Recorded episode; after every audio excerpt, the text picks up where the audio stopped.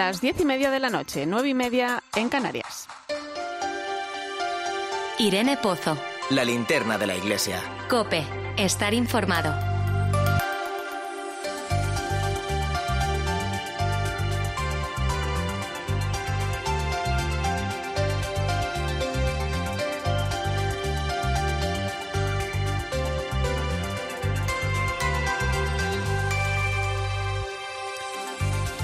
¿Cómo estás? Mis primeras palabras hoy son de agradecimiento.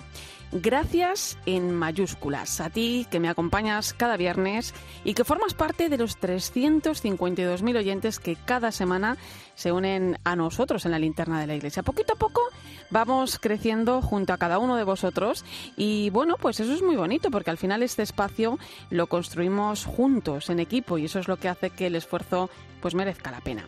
Gracias por escuchar, gracias por sonreír y gracias por confiar en nosotros. A todos nos gusta escuchar buenas noticias y buenas historias, aunque a veces la realidad que nos rodea nos trae un poco de cabeza y tenemos que contar cosas que no nos gustan, bien por tristes, bien porque son un poco amargas o porque nos preocupan. Como ha pasado ayer mismo en el Congreso, donde se producía un hecho bastante injusto y que creo firmemente que dista bastante de la realidad. Verás, ayer se aprobó en el Congreso de los Diputados la ley contra la violencia a la infancia. Esto es una buena noticia, ya que es una cuestión que afecta al conjunto de la sociedad española, pero lo preocupante y tremendamente injusto viene cuando la ministra de Derechos Sociales y Agenda 2030, Ione Belarra, decide señalar a la Iglesia como cómplice de los abusos a menores por encubrimiento. Bien, pues este hecho ha llevado a los obispos españoles a recordar que según estudios recientes, solo el 0,2% de los casos en nuestro país se producen en actividades religiosas. Ojo, esto no quita culpa ¿eh? de todos los abusos que se han producido años atrás en la Iglesia, pero sí es una acusación muy injusta cuando la Iglesia ha entonado el mea culpa y lleva desde el año 2002 trabajando en protocolos y entornos seguros para frenar esto. Como recuerda la nota, en este fin trabajan miles de laicos, sacerdotes, religiosos con esfuerzo, capacitación, dedicación y responsabilidad. Dice la nota, su trabajo no puede quedar empañado ni por las acciones de algunos de sus miembros, que son indignos de ese trabajo, ni por las apreciaciones de los políticos que, presas de un rancio anticlericalismo, utilizan a la Iglesia para la confrontación política en una estrategia de ruptura y confrontación. Queda mucho trabajo por hacer, mucho camino que recorrer, mucho perdón que entonar y mucha ayuda que prestar a las víctimas. La Iglesia no está de brazos cruzados, sí está firmemente comprometida en la promoción integral de los menores. Acompáñame esta noche en la linterna de la Iglesia donde vamos a poner el foco en muchas otras cuestiones de actualidad que han ocurrido esta semana. Recibe un saludo de quien te habla, Irene Pozo. Es viernes 16 de abril. Escuchas la linterna de la iglesia. Con Irene Pozo. Y como cada viernes, te invito a que nos acompañes a través de las redes sociales. Estamos en Religión Cope, en Facebook y Twitter, hoy con el hashtag linternaiglesia16a.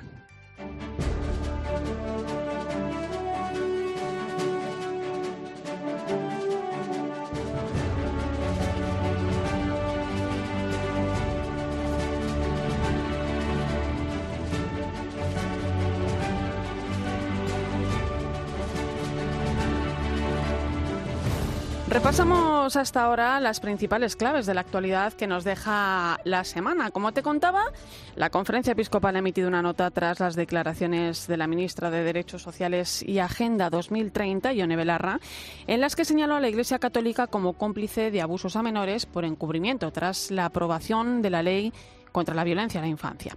La conferencia episcopal lamenta esta acusación, recuerda que no se corresponde en absoluto con la realidad, la describe como gravemente injusta y asegura que pretende ensuciar la actividad de millones de personas durante décadas. Y es que estudios independientes realizados recientemente han puesto de manifiesto la gravedad de este problema en nuestro país, desvelando que solo el 0,2% de los casos se han dado en actividades religiosas, lo que considera una situación grave, pero pone en su magnitud las dimensiones del problema. La Iglesia Católica está firmemente comprometida en la protección de los menores, desarrollando protocolos y entornos seguros para ellos y en todos sus ámbitos, las congregaciones religiosas y también las diócesis. Además, trabaja diariamente en la promoción integral de los menores y desarrolla miles de iniciativas cada año que buscan fomentar en ellos valores como la solidaridad, el respeto o el servicio al bien común.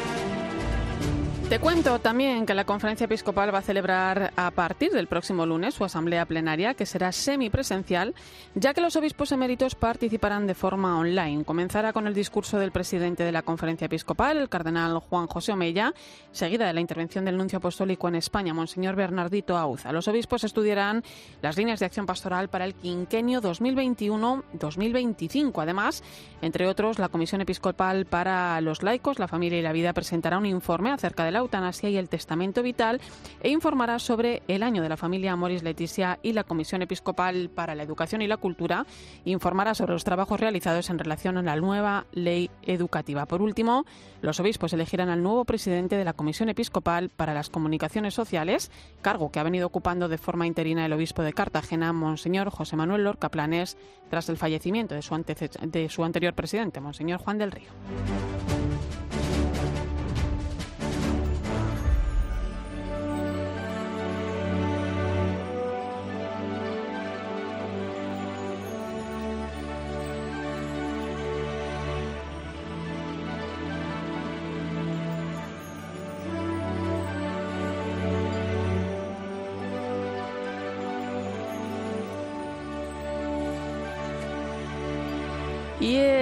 Instituto Teológico de Vida Religiosa de los Misioneros Claretianos ha presentado su Semana Nacional para Institutos de Vida Consagrada, que se celebrará entre el 17 y el 22 de mayo. Lleva por título Consagrados para la vida del mundo, la vida consagrada en la sociedad actual, y quieren ser unas jornadas provocadoras en las que se ponga en valor el papel de la vida consagrada, iluminando al mundo y alimentando su corazón y su mente. Por cierto, el Instituto está celebrando también su 50 aniversario.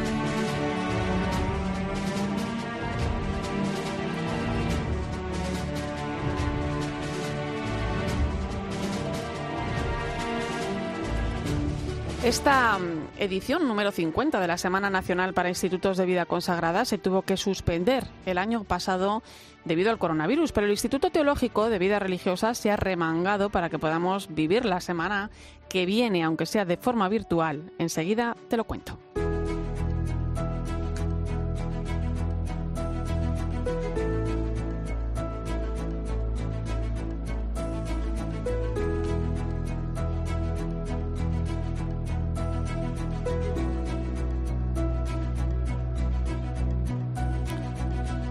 Los padres claretianos quieren durante esta semana defender la presencia de los consagrados en nuestra sociedad, volver a ver una vez más la importancia que tiene esta vocación entre nosotros y la falta que nos hace. Antonio Bellella es el director del Instituto Teológico de Vida Consagrada y nos acompaña esta noche para hablar sobre esta importante cita. Buenas noches, Antonio. Muy buenas noches. Muchos saludos y muchas gracias por la oportunidad de acompañarles. Qué menos, qué menos. Em, eh, para el que esté un poco más perdido, Antonio, ¿en qué consiste la Semana Nacional para Institutos eh, de Vida Consagrada? ¿Quién está llamado, eh, bueno, pues a participar en ella? Porque además, si no me equivoco, celebra medio siglo de historia. la Semana de Vida Consagrada empezó exactamente en el año 1971 y fue la primera iniciativa de nuestro instituto para los el resto de los institutos de vida consagrada, ¿no? Perdón, el resto de los institutos de vida religiosa, todos los religiosos. Y consiste en un encuentro, un encuentro que convoca a todos los consagrados de España a reunirse para sentir sus inquietudes, para recibir, eh, por así decir, una formación permanente especializada y para convivir, rezar, eh, oír la voz de los pastores, compartir juntos el camino que con todo el pueblo de Dios vamos haciendo. Em, eh, esta jornada comienza el lunes 17 de mayo, se va a prolongar hasta el sábado 22. ¿Qué va a haber de particular en esta, en esta semana, en esta edición número 50? Adelántanos algo. Bien, lo más significativo, bueno, son dos cosas. Ya he dicho la primera, son nuestros 50 años, la semana número 50 y ciertamente es una semana online. No podemos hacerla, por desgracia, presencial y reunir como otros años hemos reunido a 700 religiosos, ¿no? Pero este año confiamos reunir a muchas comunidades, además de todo el mundo, precisamente porque la modalidad online lo permite. El tema creo que es un tema muy rico, consagrados para la vida del mundo, en el sentido de que eh, quiere, no quiero utilizar una palabra reivindicativa, eh, solamente la utilizo desde, el punto de vista de su significado exacto, ¿no? Quiere reclamar la atención sobre un estilo de vida que es el estilo de vida consagrada, que en los últimos 50 años ha sufrido muchas crisis, ha tenido muchas dificultades, ha pasado por distintas fases, pero conociendo sobre todo su envejecimiento y de algún modo también sus grandes crisis, ¿no? Pero seguimos presentes, eh, seguimos sirviendo a la gente a título individual, a título comunitario y a título institucional. Nos hemos acercado mucho a las realidades del pueblo de Dios. Nuestros colegios ahora o nuestras escuelas, perdón, o nuestros hospitales o nuestras parroquias están llenas de laicos que colaboran. Toda esta realidad que muchas veces no se ve a primera vista, queremos ponerla de manifiesto en esta semana y decir, estamos con la gente, estamos para la gente, vivimos en esta sociedad por, el, por ella, ¿no? Para servirla de verdad. Em, Antonio, entiendo que, después de la experiencia del año pasado, del trabajo que supone reconvertir esta semana las plataformas digitales, eh, tendréis muchísimas ganas, ¿no? ¿Qué piensas sobre este nuevo formato? Eh, yo estoy seguro de que este formato, como se está repitiendo mucho, ha venido para quedarse. Es más, eh, probablemente el próximo año tengamos que hacerla en doble modalidad. Dios quiera que estemos ya disfrutando de pues nuestros contactos, nuestra gente, nuestros saludos, nuestro compartir diario, ¿no? Y creo que es un formato al mismo tiempo bastante desafiante, ¿no? Porque es mucho más cansado seguir unas conferencias eh, ante una pantalla de ordenador o ante un televisor eh, que con todo lo que es la experiencia de la semana. Pero lo que más me, motiva es pensar que detrás de cada ordenador hay cinco, seis, siete, ocho religiosos. Hay comunidades de 50 hermanas ancianas que no podrían ir y que desde su residencia de ancianas, que forman como comunidad y que viven allí toda su vida consagrada, van a poder participar. Una sola conexión para 50 hermanas a mí esto me, llena de alegría, que de repente tenemos el mismo día conectada una hermana desde Mallorca, otra hermana dándonos, eh, digamos, un coloquio, ¿no? Acompañándonos en un coloquio, una hermana desde Mallorca, una hermana desde Estados Unidos, una hermana desde Colombia, ¿no? Y las tres coinciden y nos enseñan su experiencia, eh, cómo situarnos en esta cultura, en concreto estas tres hermanas en el, en el coloquio sobre la, eh, la sensibilidad cultural de los religiosos, ¿no? de las religiosas, creo que es una oportunidad única. Eh, Antonio, me hablabas antes de, la aportación ¿no? al mundo de la vida consagrada, al, mundo actual. ¿no? Em, yo te quería preguntar, porque en esta sociedad tan líquida que vivimos, poca gente comprende muchas veces la vida consagrada. ¿no? De hecho, tú lo decías en la presentación de esta semana, el otro día, se habla de falta de vocaciones, de envejecimiento, lo recordabas hace un rato también, eh, pero vosotros los consagrados no renunciáis a vuestra forma de vida y a mantener vuestro compromiso en el futuro. ¿no? ¿Hacia dónde apunta ese futuro de la vida consagrada? Eh, sobre nuestras crisis te quisiera decir un pequeño inciso. No es la primera que vivimos. O sea, los consagrados tenemos casi 1800 años de historia, menos que la Iglesia, pero siempre hemos estado ahí desde el siglo III o IV y hemos vivido muchos altibajos. Entonces, no es que estemos acostumbrados a ellos, nos, nos cuesta vivir en altibajos, ¿no? Pero, pero el altibajo nos ayuda a crecer. ¿Hacia dónde apunta el altibajo? Quiero decir, las crisis no son de desaparición, sino de crecimiento y de consolidación. Yo creo que la vida consagrada apunta últimamente con mucha fuerza hacia tres caminos, ¿no? Tres caminos que los ve con mucha intensidad. Primero, el de la comunión. Estamos en comunión con la Iglesia, pero no solo con la Iglesia, no, sino con todas las realidades que, como dice el apóstol, todo lo que hay de bueno, de noble, de grande, de, eh, de profundo. En todo ello queremos estar en comunión, pero siempre dentro de nuestra, nuestra identificación e identidad eclesial. El segundo camino que, que hemos, eh, apuntamos es hacia el de lo esencial. Eh, mira, yo siempre pongo un ejemplo. Donde termina la ciudad hay una comunidad de consagradas. A lo mejor esa comunidad de consagradas que están con los más humildes resulta que son de una congregación de 50 hermanas y que además tiene pocas vocaciones. Pero eso tiene un valor inmenso. Eso es, nosotras, aunque estemos en una situación difícil, eh, estamos ahí sirviendo a los pobres y viviendo esencialmente nuestro servicio. Y el tercer aspecto hacia el cual apuntamos con mucha fuerza a los consagrados es a, llenar de espíritu este mundo que muchas veces está falto de él. Y lo hacemos desde las plataformas que, gracias a Dios todavía contamos con ella.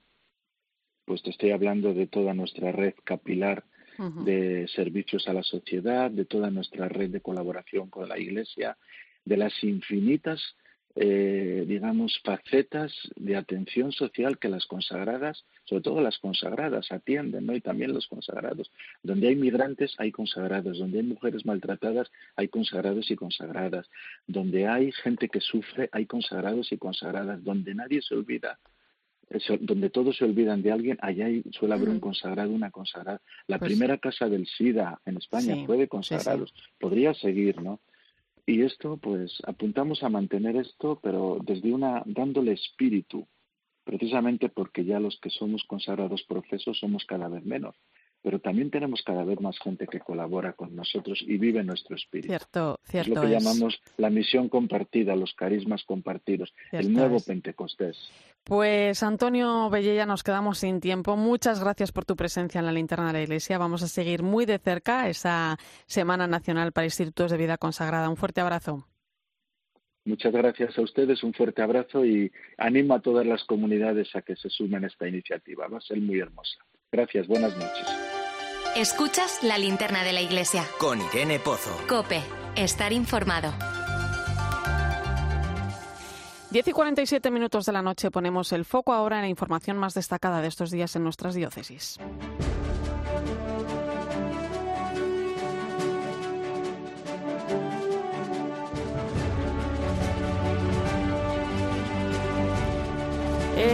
Cardenal Carlos Osoro ha presentado su libro Mi maestro fue un preso, editado por Salterra, un libro en el que el arzobispo de Madrid relata algunos de los diálogos que ha mantenido durante los años que lleva acompañando a personas privadas de libertad y reflexiona sobre el papel que debemos jugar los cristianos en este campo. Cuando uno ha robado o se ha metido en la droga o no sé, uno se pregunta, oye, si yo hubiese vivido de esta manera, ¿qué sería yo hoy? Un cristiano se identifica con Cristo en entrar en todos los caminos de la vida, o somos a medias cristianos, somos. Porque Jesús quiere entrar en todos y no puede excluir absolutamente a nadie. A veces somos excluyentes. Y terminamos en Ávila, donde esta semana se ha celebrado el Congreso Internacional Mujer Excepcional. 50 años del doctorado de Santa Teresa de Jesús que han organizado la Universidad Católica Santa Teresa de Jesús de Ávila el Obispado de Ávila y la Orden del Carmelo Descalzo y la Universidad Católica de Alemania. Una cita en la que ha tenido un papel protagonista inesperadamente el Papa Francisco, como nos recuerda desde Ávila la delegada de Medios de Comunicación Social de la diócesis, Auxi Rueda. Buenas noches, Auxi. Buenas noches, compañeros. La verdad es que si tuviéramos que definir con una palabra este congreso, eh, yo creo que me decantaría por decir que ha sido intenso, muy intenso, porque hemos vivido momentos muy especiales, con una doble presencia del Papa Francisco, algo que realmente no es muy habitual. Primero con una carta dirigida al obispo de Ávila que se leía en la inauguración del congreso y en la que nos invitaba a ser también nosotros testigos valientes capaces de romper cualquier muralla. Pero la gran sorpresa llegaba ayer jueves, poco antes de concluir el Congreso, se anunciaba que el Santo Padre se hacía de nuevo presente en Ávila, esta vez a través de un videomensaje.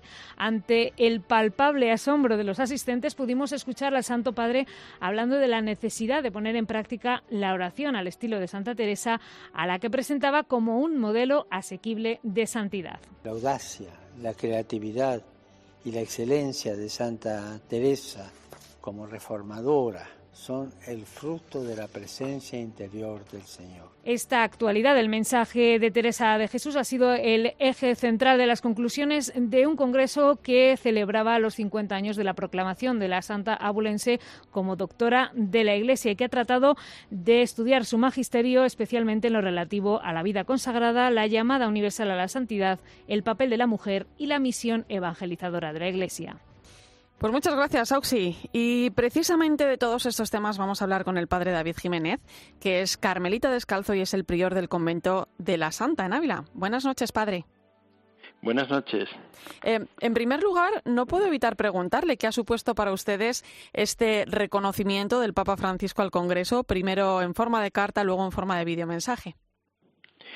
Bueno, pues yo creo que tenemos que decir que fue como el broche de oro de, del Congreso, ¿no? Un congreso que se planificó para recordar estos 50 años de este nombramiento tan especial, el reconocimiento que la Iglesia hace de, la doctrina de Santa Teresa y terminar con, el broche de un videomensaje del Papa Francisco, pues evidentemente pues es el broche de oro que, que cerró todo, todo un congreso que fue excepcional, precioso y como hemos recordado muy intenso.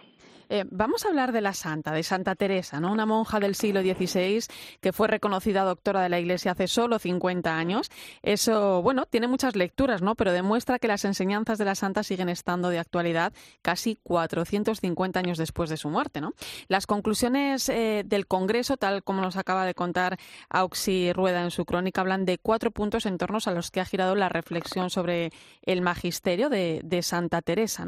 ¿Qué le puede decir la santa a la vida consagrada? En el siglo XXI? Yo creo que la, palabra de Santa Teresa sigue siendo muy, muy actual y sobre todo para la vida consagrada. Es, una, es una palabra que, que está marcada por la audacia, ¿no? por la audacia y la autenticidad de una vida consagrada capaz de, de poner su centro en lo que es verdaderamente importante, que es el encuentro con Jesús, el encuentro con Cristo que es el que llena la vida, pero no un encuentro con Cristo desencarnado, sino un encuentro con Cristo en el día a día. Nos lo recordó el cardenal Aquilino Bocos en, la, en su ponencia, una ponencia preciosa en que contrastaba la reforma teresiana con la reforma actual de, la Iglesia, ¿no? esa vuelta al Evangelio, esa vuelta a lo esencial, eso que nos pide el Papa Francisco de salir a las periferias y que resuena tanto con la palabra de Teresa y que el mismo Papa ha recordado en el videomensaje. ¿no? Santa Teresa, maestra de oración en la Iglesia, dice a sus monjas en el libro de las moradas que sí, que la oración es muy importante, pero que la oración tiene que ir acompañada de amor al prójimo, porque si no tenemos obras, obras donde se vea que nuestra oración es auténtica, pues entonces todo queda como un poquito difuminado. ¿no? Creo que la palabra de Teresa por eso es de, es de gran importancia y de gran vitalidad en el día de hoy. No, no, no es una palabra que haya quedado atrasada en, en el siglo XVI, sino que hoy cobra una, una, viveza para toda la vida consagrada. ¿no? La centralidad de Cristo y una centralidad de Cristo que se plasma en, en los hermanos, en, en ser capaces de vivir el amor y la caridad desde las distintas ramas de la vida consagrada. Em, padre, otro de los puntos ha sido la llamada universal a la santidad, ¿no? Y, se ha abordado el arduo camino que tuvo que seguir la causa de, Santa Teresa para ser nombrada doctora de la Iglesia, ¿no? Efectivamente, eh, ella es, decimos, la que, la que ha roto, ¿no? Porque hasta Santa Teresa ninguna mujer había sido doctora de la Iglesia por aquella interpretación de San Pablo de que la mujer en la Iglesia calle, ¿no? Pero, pero ha sido muy curioso. El padre Silvano Giordano, un historiador carmelita que, que vive en Roma, nos dibujó un, itinerario hermoso de cómo la doctrina de Teresa fue rompiendo como esos pequeños niveles ¿no? culturales que, que existen en toda sociedad pero siempre desde, desde los primeros años, cuando comienza todo el proceso de canonización de Santa Teresa y posteriormente, su, su doctrina es de tal, de tal fuerza que pues en la Iglesia tanto las órdenes religiosas como incluso grupos de laicos, como los mismos papas, han reconocido siempre que Santa Teresa tenía una doctrina eminente, una doctrina grande que iluminaba la Iglesia, pero estaba ese, ese punto de la tradición con esa palabra de San Pablo que parecía que frenaba, ¿no? Fue el propio San Pablo VI el que, el que dio el último paso, el que mandó estudiar en serio este obstáculo y, y la Iglesia misma pues reconoció que la doctrina de Teresa pues no, no podía quedar obstaculizada con esa interpretación, ¿no? Y fue ella la que, la que rompió precisamente esa, esa cuña, podemos Abrió muchos caminos, ¿eh? Sí, es verdad. y otro de, otro de los temas fundamentales eh, que se han abordado en este congreso ha sido también el de la evangelización, ¿no? Una evangelización que ahora es más necesaria que nunca y, y sobre la que la Santa Bulense tiene mucho que decir en este, en pleno siglo XXI, ¿no? Sí, quizá lo más interesante em, y que nunca debemos de perder de vista en, en, la evangelización no es tanto la transmisión de contenidos, ¿no? sino el testimonio vital. Y en eso Santa Teresa es maestra. ¿no? Ella en, en, sus obras, en sus escritos, nos da un, un testimonio de, de, lo que Dios ha hecho en ella, de que Dios ha ido eh, cambiando su corazón con su misericordia, con su toque, con, con su vida, ¿no? Y cómo la persona que, que vive esa historia de amistad con el Señor, como ella llamaba la oración, pues se siente transformada ella lo cuenta de una manera hermosa en las moradas, ¿no? Dice que es esa transformación del alma como el gusano de seda que se transforma en una, en una linda mariposica, ¿no? Esa transformación que surge en el alma es lo que nos cambia a nosotros. Y precisamente hoy la Iglesia, en la nueva evangelización, no necesita como han recordado los papas, no necesitan eh, palabras, no necesitan nuestros discursos, necesitan testigos, personas que como Teresa se sientan enamorados del Señor. Y por eso la, la, figura y la presencia de Teresa en nuestro mundo sigue siendo de, de, una gran de una gran autenticidad y vitalidad, ¿no? Es, es nueva, lo ha recordado también el Papa en este en este videomensaje que nos envió. Teresa es un testigo, un testigo vivo de lo que Dios hace en nuestra vida, ¿no? Y ojalá pues que, esta doctora de la Iglesia nos transformara también a todos nosotros en, en testigos de lo que de lo que Dios hace en nuestro corazón. Eh, David, un consejo para que para, para nuestros oyentes, ¿no? Para, para conocer más a Teresa y que nos ayude precisamente a cambiar esa mirada, ¿no? A ser más testigos. Pues a mí me gustaría invitar a nuestros oyentes a que leyeran a la Santa, a que sean capaces de, sumergirse en sus obras. Es la, me gusta decir que es la mayor reliquia que tenemos de ella. La mayor reliquia son, son sus escritos, ¿no? Ella dice en el libro de la vida que escribe para engolosinar a las almas. Fíjate qué hermoso sería si todos nosotros, sumergiéndonos en, en, las obras de Santa Teresa, leyendo, leyendo su palabra que parece que nos, que nos está hablando hoy, cuando uno la lee en voz alta, este es un consejo que yo les doy para leer a la Santa y entenderla bien, que leerla un poquito en voz alta, ¿no? Parece uh -huh. que ella nos, nos está hablando hoy, ¿no? Y dejarnos engolosinar. ¿Engolosinar de qué? Engolosinar de su propia experiencia, de esa experiencia que nos dice, mira, lo importante es que Dios está en medio de la vida y descubrir a Dios y a Jesús en el centro de nuestro corazón y hacer vida aquello que ya nos dice, ¿no? Que solo Dios basta. Pues padre David Jiménez, prior del convento de la Santa en Ávila, muchas gracias por aceptar la invitación de la linterna de la Iglesia. Gracias por esa visión tan actual de Teresa de Jesús, la Santa. Ojalá que, que este congreso dé muchos frutos. Un saludo. Muchísimas gracias.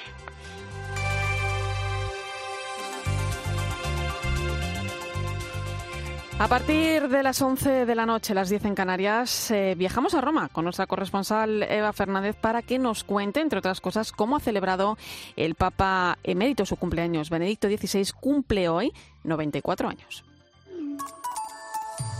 ¿Y tú qué piensas? Escribe a Irene Pozo en Twitter en arroba religión-cope y en nuestro muro de Facebook Religión Cope. ¿Te apetece pasar un buen rato? Damas y caballeros, entonces, ¿usted qué ha heredado de su padre? Que usted se ve y dice, pero si esto lo hacía, esto lo hacía mi padre. Cuéntenos algo A más. las 10 de la mañana en la radio no encontrarás nada mejor que la divertida mirada de Carlos Herrera y John Uriarte en la hora de los fósforos. Vamos a ver a Upa Uriarte. Mi padre 1,90, una planta morenazo, tal, no sé qué. Yo no heredé nada de eso, nada de eso. Odiábamos los dos, yo lo sigo odiando, él odiaba comer en la playa. Había que ir a un restaurante. Nada de comer, eso, como decía mi padre, es de focas y gaviotas. De lunes a viernes, de 6 a 1 del mediodía, el mejor entretenimiento lo escuchas en Herrera en Cope. Escuchas la linterna de la iglesia. Y recuerda, la mejor experiencia y el mejor sonido solo los encuentras en cope.es y en la aplicación móvil. Descárgatela. CaixaBank y Bankia se unen para juntos ser los primeros en acompañar a millones de familias. Para ser los primeros en apoyar a autónomos y empresas. En creer en los jóvenes y en estar con nuestros mayores. Para ser los primeros en estar contigo. CaixaBank. Abre tu mente a nuevas sensaciones. La primavera-verano pone a tus pies la nueva colección de fluchos. Zapatos de moda para todos los gustos. Chic, casual, deportivos. Porque nos gusta cambiar en cada momento del día y sentirnos diferentes. Da el paso y descubre lo nuevo de fluchos en tu zapatería de confianza. Y déjate seducir por sus nuevas tendencias. Fluchos, comodidad absoluta.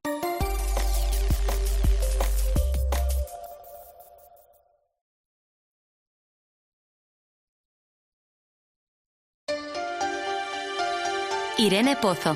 La linterna de la iglesia. Cope. Estar informado.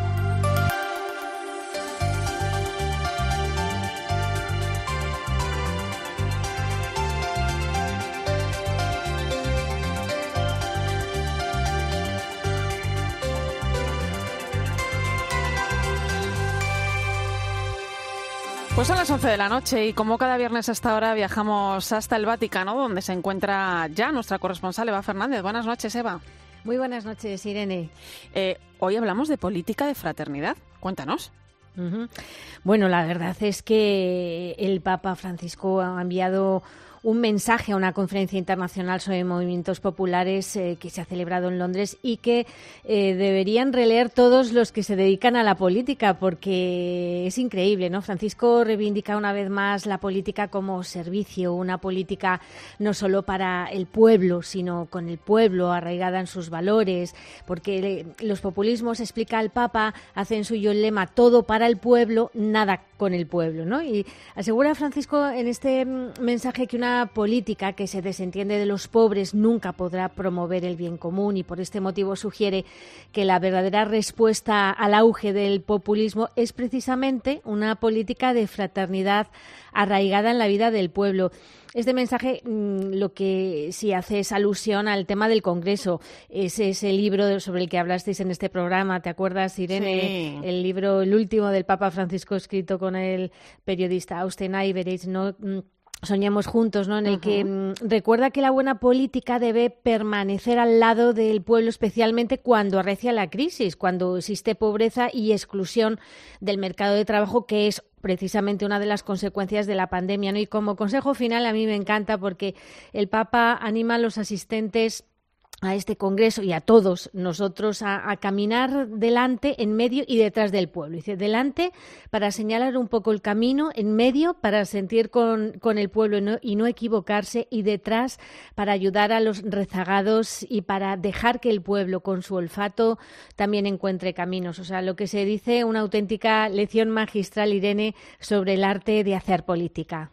Eh, oye, Eva, una cita que no podemos pasar por alto, que aprovechamos además para mandar una felicitación con mucho cariño.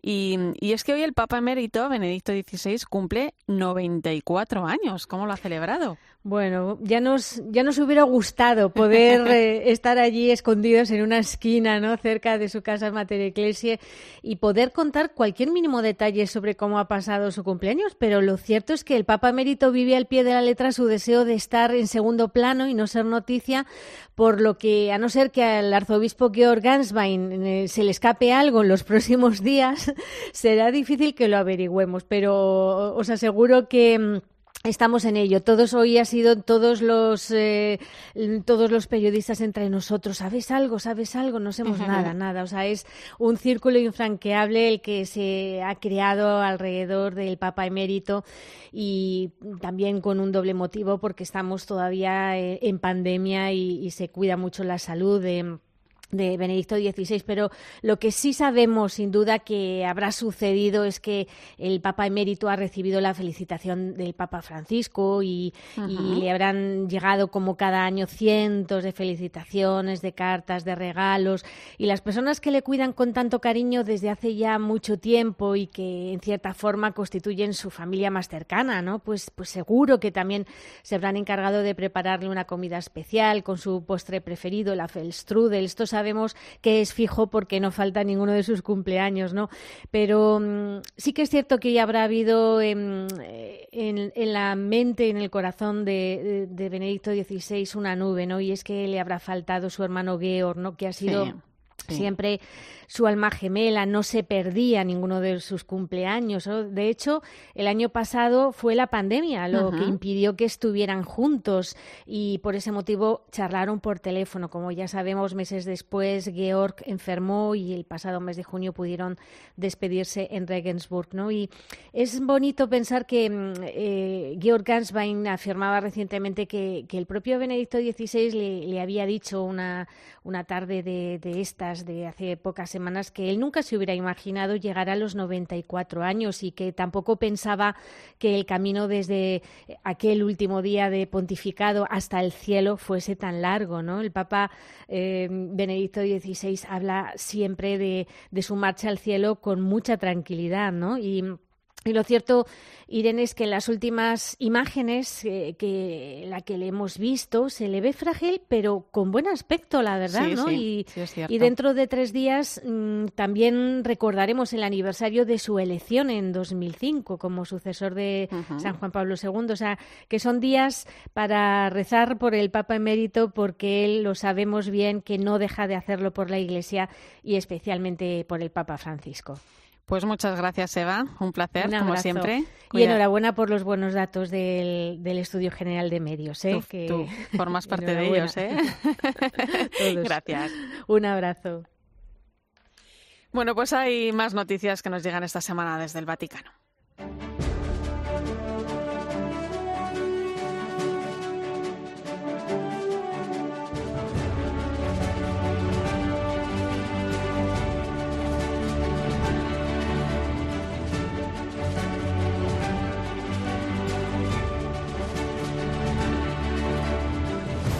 La Santa Sede ha convocado esta semana un simposio internacional sobre el sacerdocio que se celebrará en febrero de 2022. Se titula Por una teología fundamental del sacerdocio y tratará de profundizar en la comprensión de las vocaciones y la importancia de la comunión entre las diferentes vocaciones de la Iglesia, según explicó en su presentación el prefecto de la Congregación para los Obispos, el cardenal Marco Elet.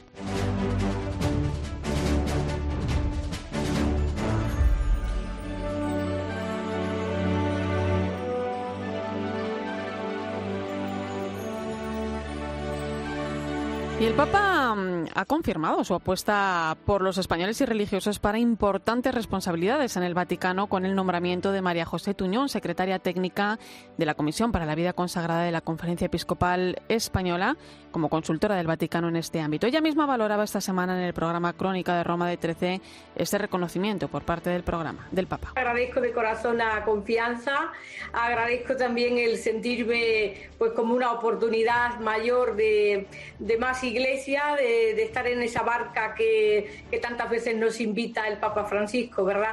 De sumar juntos y luego pues también un reto para, creo que este, este nombramiento me hace como más hermana de todos mis hermanos consagrados. También por el espejo de Cope pasaba esta semana otro de los recientes nombramientos del Papa. Es el sacerdote español Monseñor Alejandro Arellano, que ha sido elegido por Francisco como nuevo decano del Tribunal de la Rota Romana y que destacaba que la función principal de este órgano judicial es la de acompañar a las familias. Tribunal de la Rota Romana es el Tribunal de la Familia y en ese sentido, como Tribunal de la Familia, pues tiene esa obligación de, demostrar ese indefectible amor misericordioso de Dios a las, hacia las familias, especialmente aquellas familias que están afectadas o heridas por el pecado o que tienen que afrontar las, las pruebas de, de la vida. Irene Pozo. La linterna de la iglesia. Cope. Estar informado. 11 y 8 minutos de la noche, 18 en Canarias. Entramos en tiempo de tertulio y me acompañan la directora del Máster Universitario de Doctrina Social de la Iglesia de la Universidad Pontificia de Salamanca, Teresa Comte. ¿Cómo estás? Muy bien. Y el redactor jefe de la revista Mundo Negro, Javier Fariñas. Bienvenido. Muy buenas noches. Lo venimos escuchando todo el programa. Esta semana la gran protagonista ha sido la vida religiosa. Escuchábamos ahora mismo estos nombramientos del Papa a varios españoles. Por cierto, creo que, que no me equivoco cuando digo que Francisco continúa asignado a los consagrados eh, importantes puestos de responsabilidad dentro de la Iglesia. Pues sí, además que que no es ninguna casualidad, sino que es una corriente, no solo, evidentemente, pero bueno, pues es cierto que, que la vida consagrada, distintas familias de vida consagrada, están ocupando cargos de responsabilidad, lo que también significa el, el lugar y el espacio que, que, debe ocupar una vida consagrada a la que yo creo que, que, el Papa, cuando hablaba al principio de esas periferias a las que la Iglesia debía dar respuesta, pues escuchamos también a Antonio Bellella hace, antes de, de las once, ¿no? Hablar de que allí donde hay periferias humanas y existenciales, pues allí está desde siempre la, la vida consagrada. Por tanto, buenas noticias, digamos, en lo institucional, pero también mucha normalidad en lo que es una presencia constante, profética, valiente y muy encarnada en, en la realidad en la que pisan los religiosos y religiosas. Teresa. Sí, yo creo que, bueno, además es que varios de esos nombramientos son de españolas, por ejemplo, ¿no? Recientemente. Em, yo creo que tú antes le preguntabas, ¿no, Antonio Bellella, eh, qué aporta la vida consagrada hoy, ya no solo a la Iglesia, sino al mundo, ¿no? Eh, creo que la vida comunitaria, el ejemplo de la vida comunitaria sigue siendo muy enriquecedor para, bueno, es un ejemplo de, vida compartida que no debe ser nada fácil. Yo siempre digo que sí les admiro en algo, o en muchas cosas, pero esa es una de ellas, ¿no? Me parece que la vida comunitaria, pero al mismo tiempo, eh, no solo por complicada, sino también por, por rica, ¿no? Por lo que supone de multiplicidad de dones compartidos juntos, generando juntos iniciativas distintas, me parece que en ese sentido es muy importante. Y luego, pues eh, lo que les define fundamentalmente, ¿no? Esos votos de consagración, que eso no hay sin lugar a dudas, lo decimos muchas veces con, algunas cosas, pero yo creo que lo son, son, signos de contradicción para nuestra, para nuestra sociedad, ¿no? Eh, no pienso solo en la castidad, pienso fundamentalmente, por ejemplo, en la pobreza, ¿no? Y en la obediencia. Y en la, obediencia iba a decir ahora que, que, sin lugar a dudas debe ser de lo más complicado también, ¿no?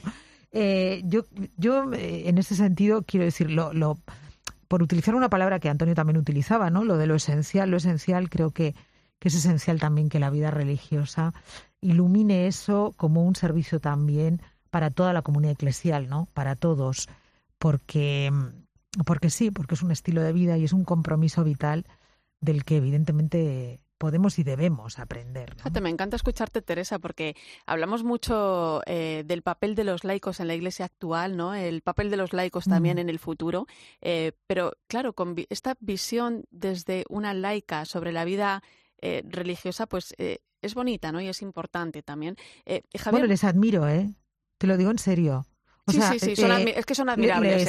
Creo hay, hay infinidad de realidades admirables en la vida de la Iglesia, pero me parece que ellos son portadores de una tradición que Antonio también recordaba muy importante, ¿no? Y vivimos en una, nosotros mismos, ¿eh? como Iglesia, vivimos a veces muy desconectados de nuestra propia tradición. Y ellos representan un testamento, una tradición que creo que debe fructificar y que al final tenemos que acabar aprendiendo unos de los otros, ¿no? A ver, si, si pues yo solo puedo hablar como laica, ¿no? Y que además que, nunca he tenido vocación para la consagración, quiero decir, ni cuando estaba en el colegio y todas mis compañeras de clase querían irse de misiones con, con las dominicas de la Anunciada con las que yo estudiaba, ¿no? Pues yo nunca, pero, pero sí que es verdad que, que les admiro y que digo, creo que en estos momentos de, a veces también de nosotros mismos, de ruptura con nuestra propia tradición, ellos encarnan eso, ¿no? La pervivencia de compromisos institucionales que son, yo creo que muy necesarios. Es que también yo, María Teresa, que decir, la admiración es, es obvia, que decir, pero es que también es que lo ponen muy fácil. Al final lo ponen, lo ponen muy fácil el humanamente, que sí que yo por, por, lo, por los sitios que he conocido de misión, me da igual en África, que, que ahora mismo dices, pues Juan Sánchez Arenas en Benfica, un comboniano que está allí cerca de Maputo, en la capital de Mozambique, pues es que es, es muy fácil, te ponen muy fácil el admirar, no a la persona ni, ni la glorificas ni la deificas, pero sí poner en valor lo que son, porque un aspectos muy complicados, que es que decías tú antes, hablabas de, de los signos de la contradicción, y también los signos de la interpelación, o sea, cómo nos interpela nos interpelan líneas a las que sabemos que nosotros no vamos a llegar, porque no tenemos vocación, porque no, sabemos, porque no... Creo que los que estamos aquí no. Porque Estamos, estamos vocacionados para otra cosa, ¿no? Pero, pero si os quiero hacer una pregunta, ¿no? Porque, por ejemplo, eh, le preguntaba yo al padre David de, del Carmelo, ¿no? Eh, un consejo, ¿no? Para, para aprender a abrir la mirada, ¿no? A, a, Santa Teresa. Eh, ¿Qué consejo podemos dar nosotros también como laicos a la sociedad para aprender a mirar eh, eh, a, la vida consagrada también, ¿no? Y a los religiosos, ¿no? Porque estáis diciendo cosas muy bonitas vosotros. Bueno, pero es pero quizás la gran desconocida, ¿no? Esa vida religiosa. Bueno, hay veces, yo no sé qué os parece a vosotros, pero hay realidades eclesiales que damos por hechas, ¿no? Mira, las, las, las religiosas del colegio en el que tú estudiaste o en el que estudian tus hijos, ¿no? O yo qué sé, las del hospital de no sé qué, que quedan tres o cuatro, y, lo vemos como pues, estas mujeres que están ahí, porque a veces yo en eso también, a ver, las congregaciones masculinas y las órdenes masculinas siguen teniendo como más prestancia, ¿no? Em, las congregaciones religiosas femeninas pues lo tienen más duro y van más apuradas, las cosas como son, ¿no? Pero sin embargo han prestado y prestan, ¿no? Grandes servicios, o sea, hospitales, colegios. El siglo XIX español no se entiende sin grandes, no solo Santa Teresa, ¿eh? que nos lleva un poco más lejos, grandes mujeres del siglo XIX que lo dejaron todo para eh, crear orden, congregaciones dedicadas a la enseñanza, a la, eh, a la atención de los enfermos, al cuidado de los niños. En un momento en el que había muchas cosas que hacer y pocos recursos, ellas supieron crear, ¿no? supieron crear. Y supieron crear instituciones con vocación de permanencia, de durabilidad, de servicio al mundo, a los más necesitados. Bueno, igual también es una cosa que tenemos que recuperar nosotros, ¿no? Y pararnos un poco y, y bueno, y en la medida de lo posible, porque no todo es perfecto, ¿no? Ayudarles también en algunas cosas a purificar. Gracias a Dios no es perfecto también. Sí, no, pero que, es verdad que, que, también luego en la vida religiosa tiene disfunciones. Claro, claro que las tiene. Oye, vamos a hablar eh, de otra mujer, otra mujer con nombre propio, se llama Elena Maleno, eh, aquí la conocemos muy bien, gran defensora de los derechos humanos, española, periodista, investigadora, con gran reconocimiento más allá de nuestras fronteras, que, esta semana ha denunciado públicamente su expulsión eh, injusta, inhumana de Marruecos el pasado mes de enero. Ha tardado en hablar porque teme por su vida, teme por la vida de su familia. Su único delito es denunciar el sistema que lleva a la muerte a miles de personas en nuestras costas a causa de la inmigración irregular. Eh, intentar ¿no? que, que les rescaten antes de que sea demasiado tarde y, mueran, ¿no? Cruzando, cruzando el estrecho. Y cuando se produce la fatal muerte, pues Elena Maleno pelea porque se les dé un entierro digno con una tumba donde ponga su nombre y su apellido, ¿no? Este, este jueves hablaba precisamente en el programa Periferias de 13. Vamos a escucharla me sorprende muchísimo eh, cómo discursos de odio pueden calar de forma tan rápida ¿no? dentro de la sociedad. Por ejemplo, no sé si os acordáis de aquella imagen de, de aquellos niños negros, ¿no? Bañándose en Canarias, ¿no? Y que todo el mundo salió diciendo, ay, son los que llegan en patera y se bañan en las piscinas. Y eran niños que están en acogida. Pero ¿por qué nos sorprende que haya niños negros bañándose? O sea, es que eso significa que somos una sociedad todavía que tenemos que arreglar muchas cosas. Tenemos que arreglar muchas cosas. Sí, claro muchas y por eso, pues a lo mejor eh, Elena Maleno, como otros muchos activistas en, en la denuncia, en este caso, de las muertes en el Mediterráneo. O sea, no podemos olvidar que el colectivo que, que fundó Maleno, el colectivo Caminando Fronteras, denunció que el año pasado, solo en 2020, el año en el que nosotros vivimos sin movilidad, que no salimos de nuestras casas, bueno, pues en el Mediterráneo, pudieron registrar al menos 2.170 muertes. Entonces, que sí que.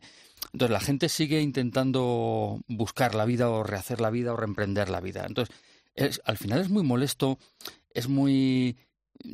coloca un cartel nada agradable a un gobierno como el español, a un gobierno como el marroquí, que por desidia, por dejadez o quién sabe si por interés incluso, puedas dejar por activa o por pasiva dejar morir a gente o provocar las condiciones para que esa gente muera en el Mediterráneo o en otras fronteras, ¿no? Estamos hablando de una denuncia que tiene que ver, desde luego, con la vida, o sea, es una defensora de, la vida de las personas migrantes que quieren llegar, en este caso, a, la Unión Europea, y de denuncia también de una de las grandes industrias que trabajan más silenciosamente, pero que mejor han calado, que es la, industria de la defensa y de la seguridad. Las fronteras son algunas de las grandes industrias que actualmente mejor funcionan. Para esas no hay crisis. O sea, que si Frontex, que lo pagamos entre todos los miembros de los ciudadanos de la Unión Europea, es un organismo cuyo presupuesto crece año a año y crece y del que vive muchísima gente y muchísima gente se enriquece precisamente porque hay personas que intentan que intentan cruzar.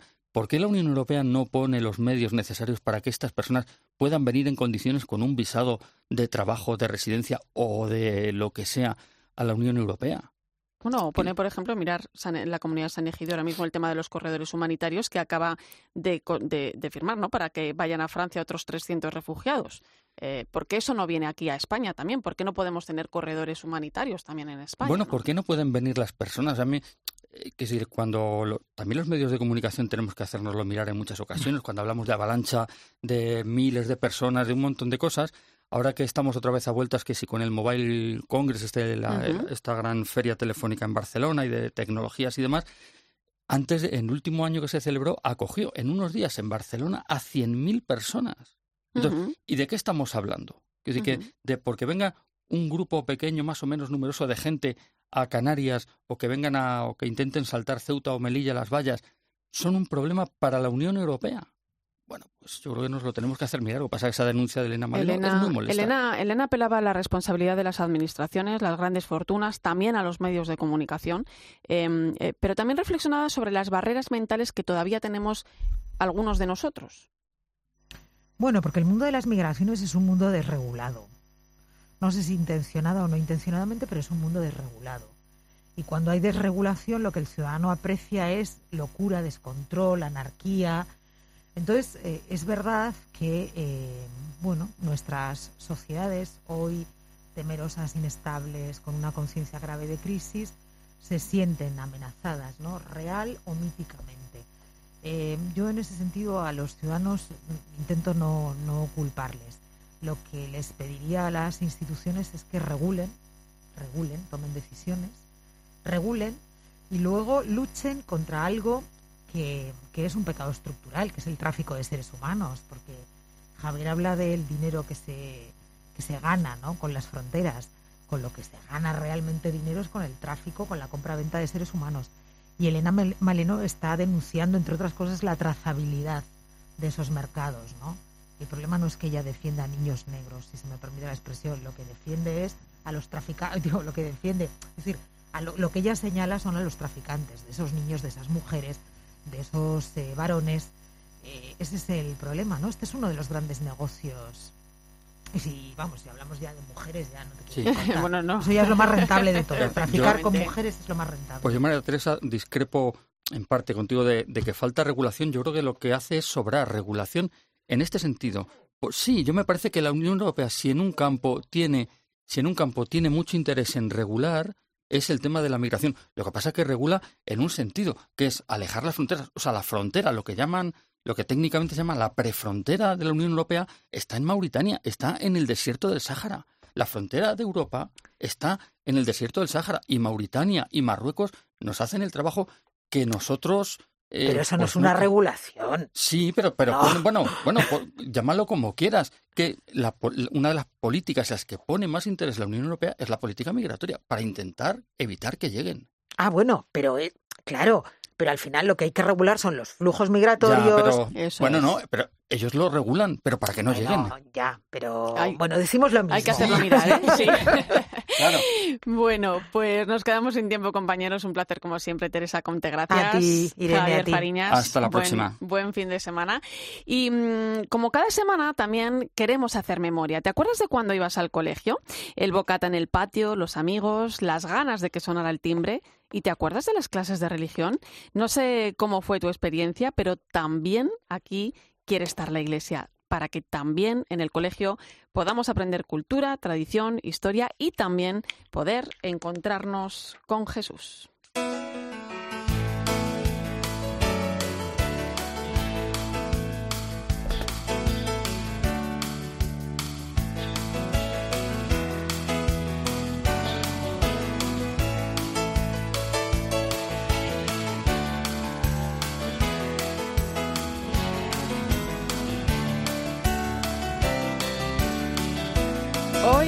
Siguiendo la campaña Memoria de la Conferencia Episcopal, te quiero presentar a un padre y a un hijo, un padre y un hijo que la providencia ha querido unir también en la asignatura de religión.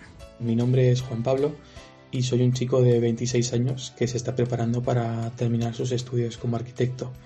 Juan Pablo, hijo, antes de cursar arquitectura, estudió en el colegio Montetabor y aquí recibió sus clases de religión siendo un joven católico con fe. A mí me ha pasado que en el colegio coincidió que mi padre fue mi profesor de religión y la verdad es que para mí fue un regalo experimentar de primera mano cómo era mi padre como docente, pero también me gustó mucho tenerle como profesor porque en casa evidentemente ejerce de padre, pero dándome clase pude comprobar lo sabio que es y lo bien que sabe explicar la asignatura. Juan Pablo Padre es profesor de matemáticas, pero en su colegio también ha podido a religión y va mucho más allá de una serie de temas o de teoría.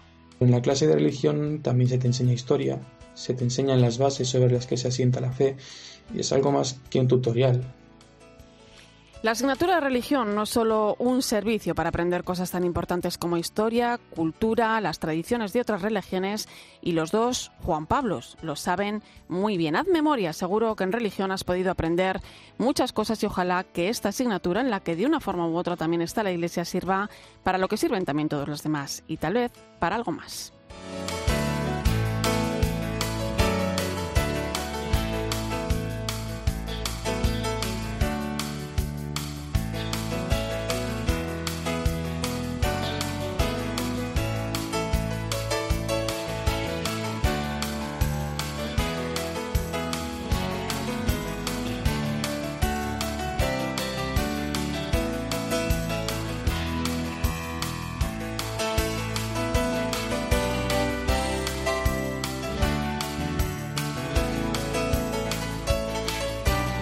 Pues en breve te voy a contar unas palabras que, que, alguien ha dedicado porque a los hermanos musulmanes que están celebrando el, el Ramadán.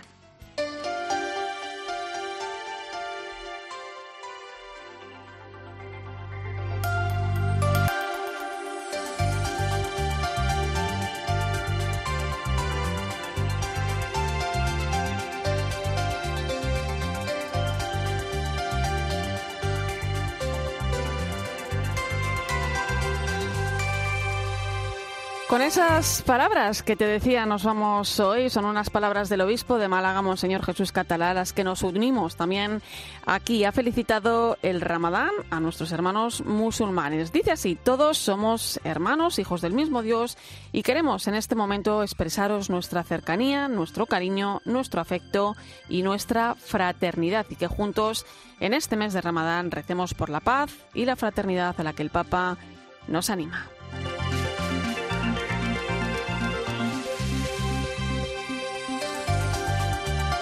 Gracias por acompañarme esta noche y mantener la linterna de la iglesia encendida. Te dejo con el partidazo de Cope y Joseba Larrañaga. Escuchas Cope. Y recuerda, la mejor experiencia y el mejor sonido solo los encuentras en cope.es y en la aplicación móvil. Descárgatela.